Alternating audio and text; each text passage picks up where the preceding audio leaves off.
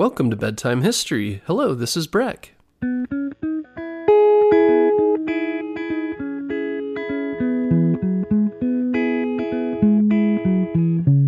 Guess what, parents? Bedtime History is now available on Story Button. Story Button is the easiest way to listen to our show without using screen devices like your phone or a tablet.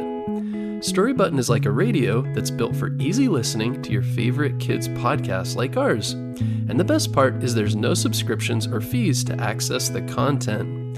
This week, save $10 and get free shipping when you go to storybutton.com forward slash bedtime history. That's storybutton.com forward slash bedtime history. First off, a shout out to Hugh from Oakland, California, and Griffin and Quinn. Thanks so much for donating. If you'd like to donate to Bedtime History, go to our website, bedtimehistorystories.com, to donate via Patreon. Donors also get access to our entire 140 episode catalog of shout out free, pitch free episodes. No extra stuff, just the stories you enjoy. Now, onto our episode. Close your eyes and imagine you're sitting in the cockpit of an airplane. It's a World War I era biplane with an open cockpit and a propeller spinning in front of you, pulling you high above the clouds. You wear a pilot's helmet and goggles and look left and right to see your friends' planes flying nearby. Below the countryside is green and lush. Above you, the sun is shining brightly. You've been flying for a while now, searching the area for enemy planes. You check your fuel and altitude, make a small adjustment, and then decide to look up. The sun blocks your view, and you see something dark coming toward you. It's an enemy plane.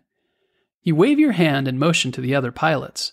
Then you hear the engines of the plane as they shoot down toward you. You bank to the left as a plane races by, nearly hitting you. You watch as it dives down and then curves up, turning toward you. The plane is bright red with black crosses on it. Instantly, you recognize it as the plane of the famous German fighting ace, the Red Baron. The Red Baron's real name was Manfred, and he was born May 2, 1892, in Breslau, Prussia, which is now known as the country of Poland. His full name was Manfred Albrecht Freiherr von Richthofen. Quite the name, right? The Freiherr part of his name means free lord, which means his family was wealthy and had power in their community, also called aristocrats. Because his family was wealthy, which is another word for rich, he had lots of time to do his favorite things, like explore the woods around his home, play sports, ride horses, and hunt. He and his brothers learned how to use and take care of guns from a young age. Hunting quickly became one of Manfred's favorite pastimes. In the woods around their home, he and his brothers hunted wild boar, elk, birds, and deer, and Manfred became very good at it. He was taught at home until he was 11, when he moved away to a military school in Berlin, Germany, which was common for children his age born into wealthy families. There he became a cadet at the age of 18, he became a very good horseman and joined a cavalry unit, which is made up of soldiers who ride horses. At this time, World War I was raging in Europe. This war was fought primarily between Germany and Great Britain and France, but Austria Hungary, Russia, the United States, Italy, Japan, and other countries had taken sides. The battles in France were fought mostly in trenches, which were long holes dug into the ground where each side fired at each other from a distance. It was one of the first major wars in which machines were used, such as machine guns, tanks, and airplanes. It was a very tragic war, and many lives were lost on both sides. Manfred was in the army, but because most of the fighting was in trenches, his horseman skills weren't needed, so he spent most of his time running errands. Daily, he watched airplanes taking off and fighting in aerial battles. Only 11 years before World War I, two brothers, Orville and Wilbur Wright, invented one of the first airplanes that could fly for a long distance. Their first flight took place in Kitty Hawk, North Carolina. The Wright brothers and others took what they learned and soon were creating airplanes that could fly very fast and very high. These were the airplanes Manfred saw. He was amazed by them and wanted to be a pilot himself. Like any new skill, flying took time for Manfred to learn. He first flew with a more experienced pilot, and then as an observer, someone who watches out for enemy planes. Over time, he learned how to fly on his own. The airplanes during World War I look very different from the planes you're used to seeing today. They use a propeller to give them thrust, and have two or three sets of wings above and below each other to give the planes lift. The pilot's head sticks out the top, and in battle, a machine gun was mounted in front of the pilot. By 1915, Manfred or Baron Manfred von Richthofen was a certified fighter pilot. Through 1916, he flew air missions against his country's enemy, which was Great Britain, France, and the United States. He joined a group of skilled fighter pilots called the Fighter Squadron. Manfred won his first battle against an enemy fighter plane on September 17, 1916. This is called a dogfight and ends when one pilot shoots down another. Before long, Manfred was one of the best fighter pilots in Germany, also known as an ace. He received many awards for his skills and bravery. His brother Lothar also became a fighter pilot. Lothar was known for being more risky and aggressive, but Manfred's style was to be more careful and direct. One of his best strategies was to fly between his opponent and the sun so the sun would block their view and they wouldn't be able to see him coming.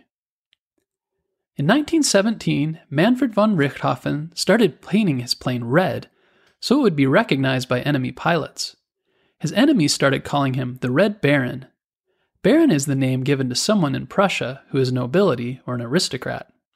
The other fighter pilots in his squadron, including his younger brother, started painting their planes bright different colors. For this reason, others started calling them the Flying Circus.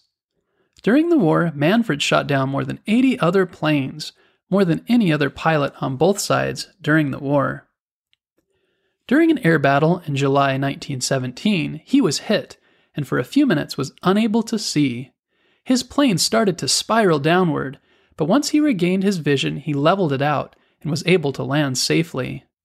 He was quickly taken to a hospital and had surgery. He returned to flying a few months later but continued to have headaches and feel sick from the wounds he received. Manfred became a fighter pilot because it looked thrilling and exciting. Growing up in military school, he had been taught that fighting battles was a good thing and would bring his family honor. He was very good at what he did and believed it was a good thing, but people who knew Manfred also saw that the war caused him pain. Whether this was because he lost friends or from harming others, we don't know exactly, but during war, he saw and did terrible things, and some believe deep down he wasn't proud of it. Manfred often described his experience as a pilot, and once wrote, I am in wretched spirits after every aerial battle. I believe that the war is not as people at home imagine it, with a hurrah and a roar. It is very serious, very grim. He also saw that the war was going nowhere and realized that his side was going to lose. It made him wonder if being a fighter pilot was the right thing. But Germany used the Red Baron's fame and wrote books and articles about him, and often said many things that were untrue to keep their people excited about the war. This often happens with both sides during a war and is called propaganda. On April 21, 1918, the Red Baron was chasing a British plane over the Somme River in France when the plane of his cousin came under attack. Manfred pulled away to try and help his cousin. When he did this, he and his plane were shot and went down during a battle. He was only 25 at the time and didn't survive. The news about the Red Baron traveled around the world, and he'd go down in history as the most skilled fighter pilot of World War I and one of the most famous aces of all time. Many books and movies have since been made about the Red Baron and his prowess as a fighter pilot. From this story, we learn that war is a common but tragic part of history that takes place when countries don't find ways to work through their problems, but turn to violence instead. The better way is for countries to meet together and come to agreements about how problems can be settled rather than going to war. In some cases, arguments can be made for war, particularly when countries are defending themselves or trying to help another country but it's always better if conflicts can be worked out other, more peaceful ways. War at first often seems exciting for the young soldiers and pilots involved, but the things they experience can result in painful feelings, such as the ones the Red Baron felt when he lost close friends in battle. Thanks for listening to this episode about the Red Baron, and be sure to tune in next week.